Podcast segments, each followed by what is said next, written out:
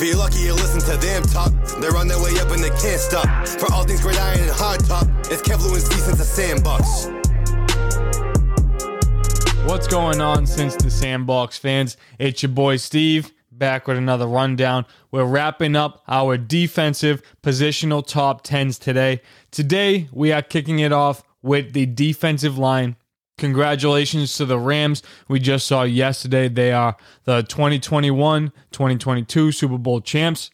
So that was a really good game. The Bengals did play really good in that game as well. So wouldn't be surprised if we see them in the Super Bowl once again. Guys, before we start this episode, this is a podcast and YouTube episode. Make sure you follow, like, subscribe, and also, guys, leave us a review. We'd really appreciate it. Five stars. Uh, we deserve nothing less. You guys know that. I'm going to say I got Odell here in the background today. Shout out to Odell tearing his ACL in the game. That's really tough, but happy to see one of my favorite players was drafted by my New York Giants win a Super Bowl. So good for him. Starting off today with our defensive line. I have Cam Jordan here at 10. Cam Jordan has always been good, always been solid for the Saints, and their defense was a large reason why they were able to stay in so many games, stay competitive. So Cam Jordan here at 10. At 9, I have DeForest Buckner. Now, his numbers weren't as good as they usually are, as we would typically see, and the Colts actually blew you know, a really good chance at making the playoffs, losing to the Jaguars at the end of the season, finishing nine and seven. Carson Wentz, you're going to do better. The defense there for the Colts, you guys have to do a little bit better there as well. But DeForest Buckner has been really good, really solid. That's been a, a really great trade for the Colts to this point. He's been an anchor on their defense along with Darius Leonard, who we heard in our linebacker positional top 10. Next is Jeffrey Simmons. Guys, Jeffrey Simmons here at eight. And, you know, I feel like this is a really good spot. We saw his dominance in the playoff game versus the Bengals, you know, where the Titans defense had nine and a half sacks. And Jeffrey Simmons has been really good for a long time now. And it's just about, you know, making that whole team better. And We'll see if the Titans are going to hold on to Ryan Tannehill. We know Derrick Henry will be back healthy, Julio Jones, AJ Brown. So that Titans team will be a contender once again. Will probably be the favorite to win that division. Here at seven, I have Brian Burns.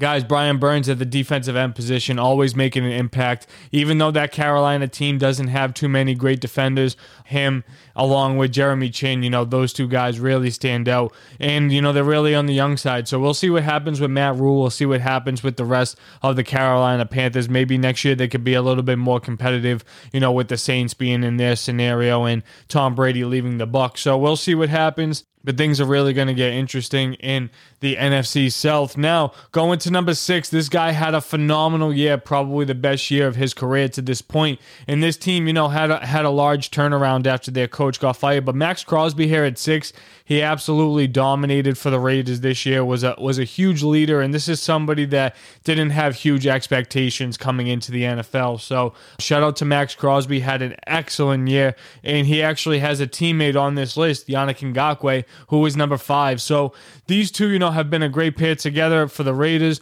They're going to be building blocks. You know, they were hoping the Raiders when they drafted Clelin Ferrell with the third or fourth overall pick that he was going to be, you know, one of these guys to get eight to ten to twelve sacks. You know, really getting after the quarterback. And statistically, these two led, you know, all pass rushers according to Pro Football Focus in hurries and, you know, a bunch of rushing the passer categories. Here at four, Cam Heyward for Pittsburgh, you know, he's always been solid, always been consistent, and, you know, even in late parts of his career. Cam Heyward still doing good by the Pittsburgh Steelers. A lot of changes going to happen in Pittsburgh. We know Big Ben is no longer going to be a part of their future. So we'll see what's going to happen. That's going to be something that the whole offseason is going to be wrapped around. But Mike Tomlin's a great coach. I'm sure he'll get it done have to say a little a little shout out to us guys. These are our throwback, our first crew necks that we had. Felt like tossing it on today. Got to make sure the YouTube fans see all the merch that we got. So go to sandbox.net to get your merch. You can get your born and raised in Eastie t-shirts,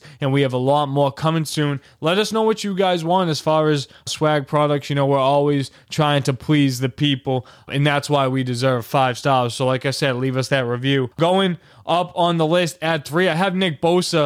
What a year coming off of a torn ACL. Nick Bosa, absolutely incredible. And, you know, it's crazy what you know, him and his brother have done in the NFL. But the fact that Nick Bosa this early in his career has been so dynamic, so dominant, and the 49ers, you know, got to territory that they probably weren't expected to starting off the year, all the way to the NFC Championship versus the Rams. So things have definitely gotten interesting. We'll see what's going to happen going forward if Trey Lance is going to take over for the 49ers.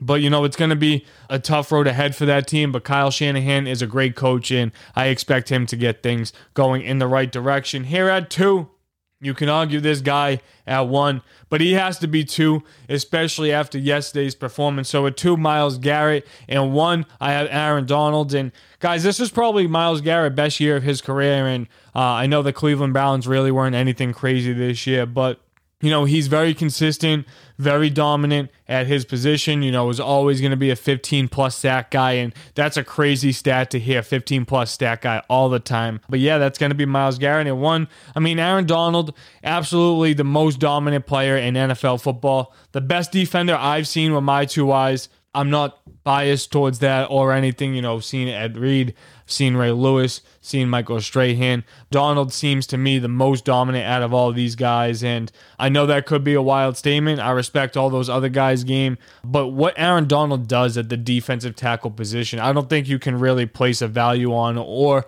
have found, you know, another player like that at the position in NFL history.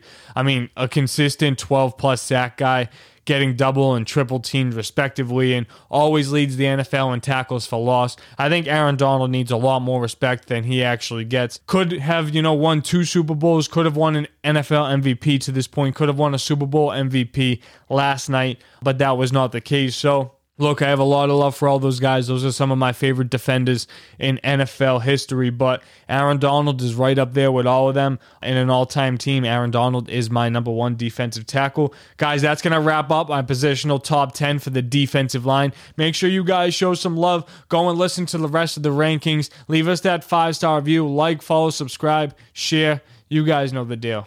Peace out.